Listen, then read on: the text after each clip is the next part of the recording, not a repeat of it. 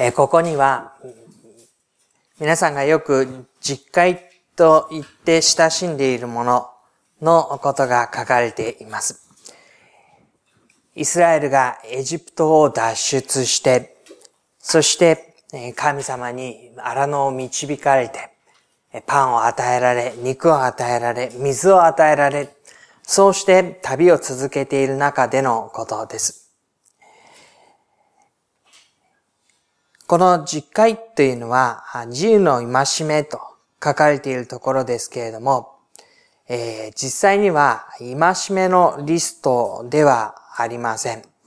えー、1、何々、2、何々というふうに、戒めだけが10個過剰書きにしてあるものではないという意味です。で、えー、ここには実際には何が書かれているのかっていうことを後から見ていくことになりますが、その前段ですね。神様がこれをどういうこととして言われたのか。そのことをまず最初に見ておきましょう。19章の3節のところに、モーセが神の身元に登っていったと出てきます。そしてその括弧の中ですね。主は山から彼を呼んで仰せられた。あなたはこのようにヤコブの家に言い、イスラエルの人々に告げよ。あなた方は私がエジプトにしたこと、またあなた方をわしの翼に乗せ私のもとに連れてきたことを見たというわけです。これはモーセがイスラエルのために語っている言葉の中身ですけれども、私、神様がエジプトにしたこと、銃の災いをもって彼らに神ご自身を明らかにし、そしてイスラエルを生かせなさいというふうに強く迫ったこと、そのことをあなた方は見たでしょうというわけですね。また、あなた方イスラエルをわしの翼に乗せ私のもとに連れてきたことを見た。これ比喩的な表現になりますけれども、この彼らの歩みを、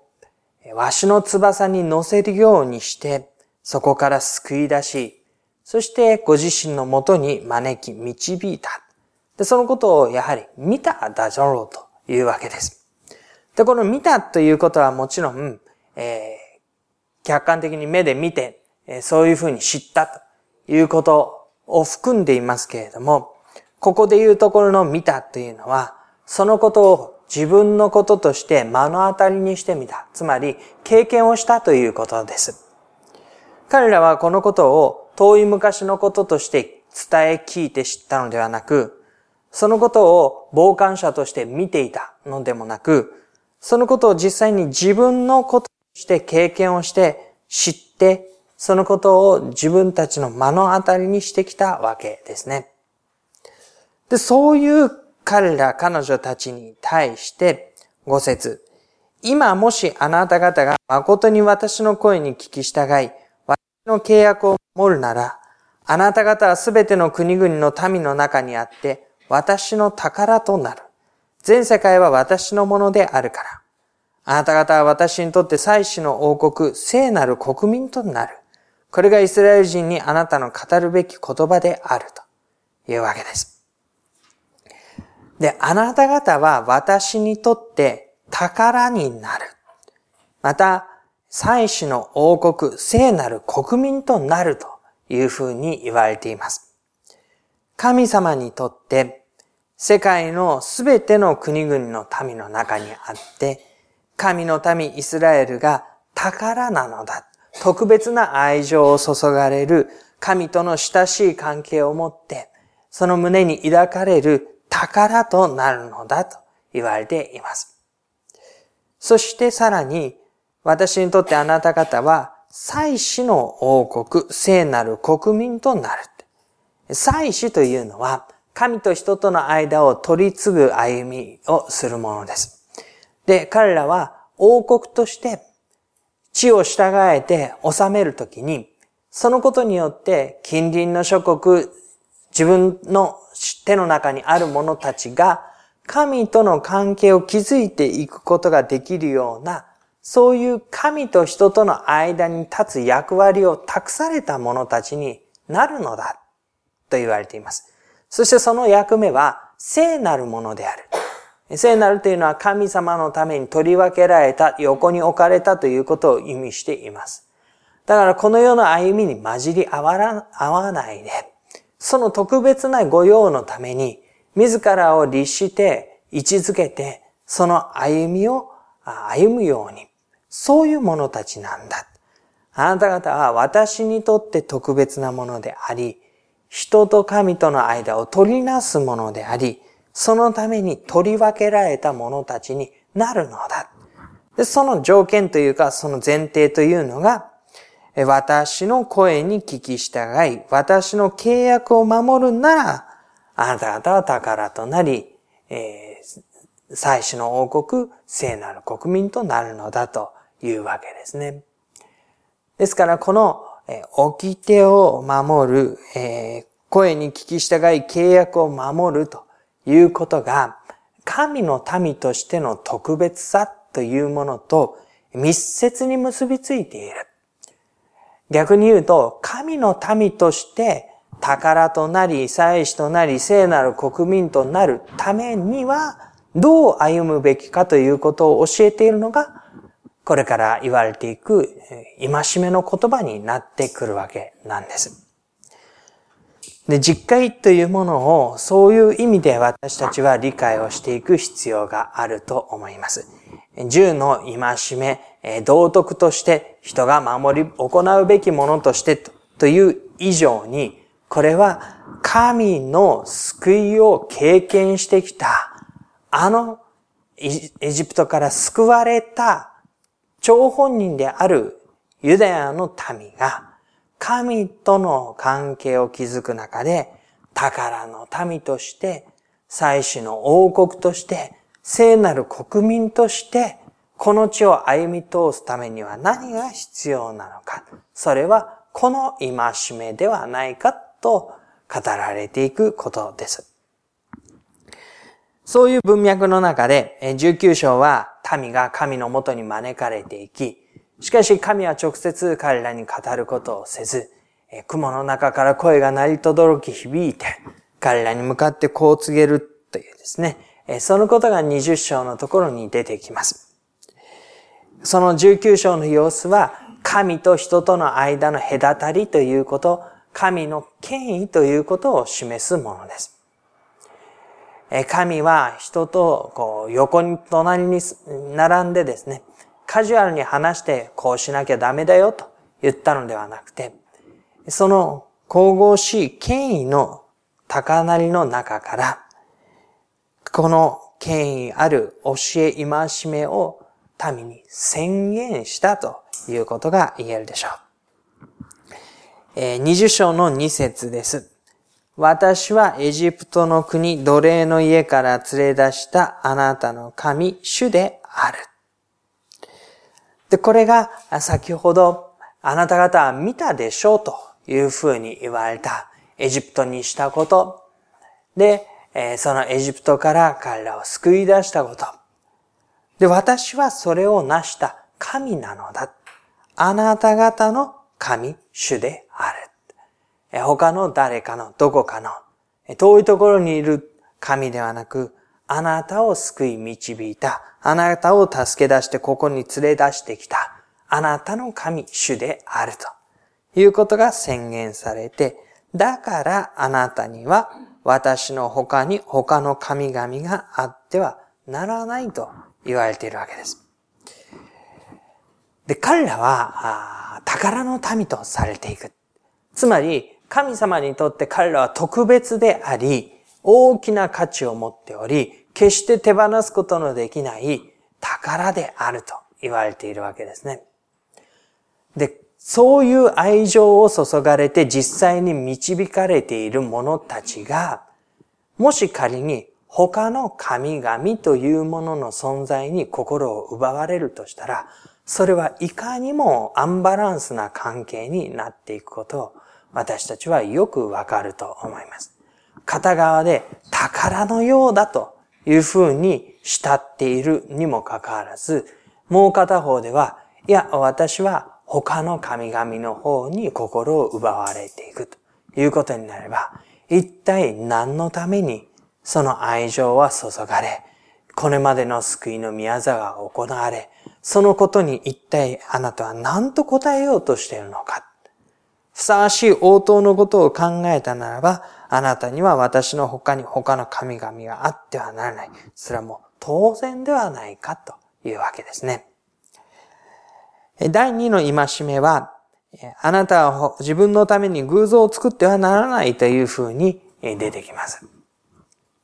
で、これもただ単に自分のために偶像を作ってはならない。え第三番目に神の名をみだりに唱えてはならないと。え簡単に綴られていくのではなくて、四節には上の天にあるものでも、下の地にあるものでも、地の下の水の中にあるものでも、どんな形をも作ってはならない。それらを拝んではならない。それらに仕えてはならない。あなたの神主である私は、妬む神、私を憎む者には父の咎を子に報い、三代四代にまで及ぼし、私を愛し、私の命令を守る者には、恵みを仙代にまで施すからである。神の宝の民として、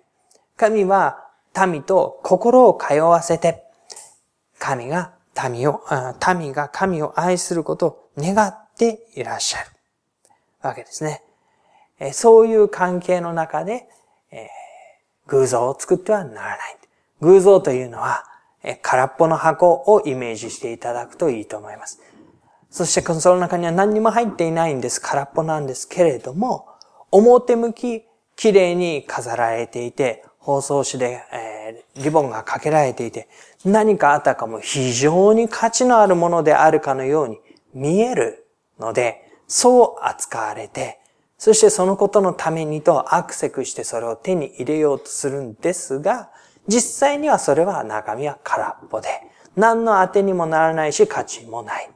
でそういうもののために心を奪われて、あなた方は使えてはならないというわけです。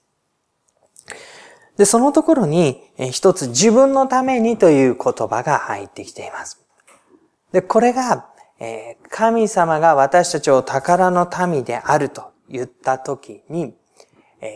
自分のためにということが出てくるところが少々おかしなことになってくるというポイントです。で、神様が宝の民と言われたとき、それイコール、祭祀の王国聖なる民と言われるものでした。で、それは、人のために地に立って神と人との間を取りなすという役割、使命を託された者たちでした。そうなってくると、自分たちのために幸せを求めるとかですね。自分たちのためにより良い歩みを求めるということは、その中には含まれていないわけなんです。なぜかというと、その前段で、すでに神は良いものを惜しみなく民のために与える、あなた方は宝の民だと言われているからなんですね。そのことに満足をせずに飽き足らずに、それで心を奪われて偶像を求めていくというのは、これはさらに自分のためなんですね。満足することを知らない自分の心を満たすためなんですね。今神様が与えてくださって導いてくださった良い歩みよりももっと良い歩みを自分のために求める。人のために仕えて労してその人と神とを取りなす役割なんて私の一銭にも得にもならないような歩みをするのは嫌だ。自分のためにもっと良いもの。で、もっと良いものというと、今ある神様との関係よりも見た目がよく見える、放送紙のかかった高価そうに見える空っぽの箱を見つけて使えていこうとしてしまう愚かな歩みになってしまうわけです。その文脈の中で7節は、あなたは主、みだりに主の名を唱えてはならないというふうにも言われています。このみだりに唱えるというのは何なのかというと、自分中心な目的のために神の名を欲しいままに使い、ここに当てはめ、ここに利用しというふうにしてはいけないということですね。神様は私たちを通して神の技を行おうとしている。それは聖なる祭司としての務めである。神様の役割を託されている。神様の役割を託されているものが神の名をみだりに語って自分のしたいこと、自分の成し遂げたいこと、そのことを求め始めたら、これはおかしなことになるわけですね。祭司が、聖なる国民が、神の名を呼ぶ、呼ばわることを許されているのは何故かというと、神を今あなたが託されたことを私はしました。どうぞここにあなたの手を伸ばしてください。この人を連れてきました。この人が呼び求めているのであなたの前に連れてきました。どうぞあなたのことをなさってくださいと。そう主の名を呼ぶわけです。で、それはふさわしい主の名を呼び方なんですけれども、私の必要がここにあるから、私のあれがこうだから、こうなってほしいからと、主の名を自分のために未来に唱えていくとなると、それは聖なる祭司としての務めを託された者が主の皆を呼ぶという、その特権から、まあ、外れた構造になっていってしまいます。そして安息日を覚えてこれを聖なる日とせよというのが第4の戒めになります。これもですね、第4の戒めとして過剰書きにされているだけではなく、続くところにその性質が書かれ、11節には、主が6日のうちに天と地と海、またそれらの中にいるすべてのものを作り、7日目に休まれたからである。それゆえ主は安息日を祝福し、これを聖なるものと宣言されたと言われています。ここに聖なるものというのが出てきますね。えー、先ほどのところであなた方は聖なる国民となるのだ。神のものとして取り分けられたという意味です。6日間働く。しかし神が休まれたように、私たちもその7日目を聖なるものとして休む。この日は神のために取り分けられた日。そしてその日私たちは神にことさら合わされて、神ご自身に行こうことのできる日として、これを取り分けるのだ。それは聖なる国民にふさわしい。俗なる者が、毎日毎日自分の欲求を満たすためにアクセク働いて疲れ、しかし、疲れてもなお欲求とどまるところを知らずそのことに向かっていくのに比べて、労するときに労し、神のもとに安らぐときに安らぐ。で、それは神のもとにある宝の民としての聖なるというふうに取り分けられた。何者もそれを邪魔したり、それを妨げたりすることのできない、とても重要な親密な神様との交わりの時を守りなさい。あなたのものとしなさい。と言われているわけですね。で、こういう中にあって、え、その後、父と母を敬え、殺してはならない、勧誘してはならない、盗んではならない、偽証してはならない、隣人の家を欲しがってはならないという、人間関係の中での戒め、起きて、何々してはならないということが、えー、連なっていきます。で、この部分は、総じて言うと、祭司としての役割を果たすならば、当然こういう歩みをするのではない。で、これを裏返して、何々をしないというだけではなく、さらにその人のためになるようなこと。この中にある人を回復させていくようなこと。それがあなた方最初の務めであって、まずもってこういうところに自分自身が陥ってはならないということを示して、この戒めが記されていくことになります。少しまとめてみましょう。神様がご自身の宝として、聖なる祭司として、民を扱っていこうとされるとき、その中に、恵みを受けている特別な関係ということがあらかじめ強調されています。私はあなた方を連れ出したあなたの神主である。エジプトにしたことを見ただろう。あなた方をわしの翼に乗せてここまで連れ出してきたことを見ただろう。そのように私はあなた方のために特別なことをした。あなた方は特別な関係の中に宝とされていく者たちなんだ。ですから、そういう関係の深まりを保持していくための戒めということがあったわけです。えー、それが偶像を拝んではならないとか、えー、神の名を乱に唱えてはならないとか、そういったところに現れてきている戒めでした。関係の深まりということをこうずっと保っていくのだ。なお関係を深めていくのだという、そういう意味ですね。そして、恵みを及ぼす使命を託された存在でもあるわけです。それが祭司であるということの意味ですね。神が私に恵みを施してくださった私の神主であるだけではなく、このお方は私の先にいる大切な方にも恵みを及ぼしていこうとする。その使命を私を通してなそうとしている。神主であり、私は神主に使える祭司なのだ。私たちを通して、私たちが歩みを共にしていく者たちのところに、神の恵みが及んでいく。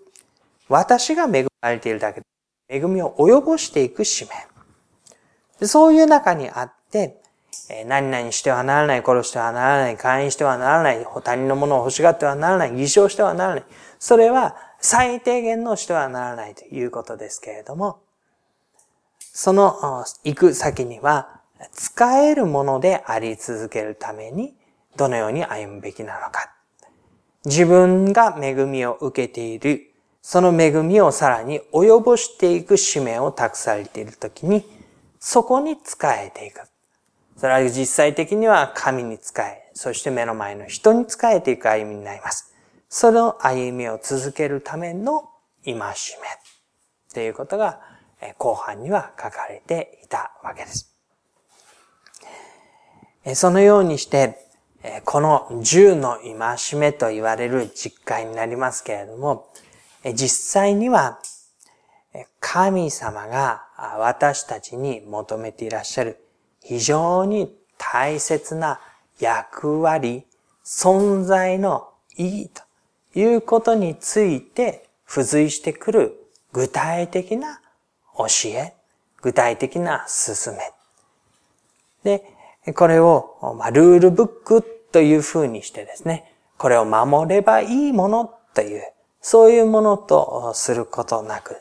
神様との関係ということの中で、これが、うん、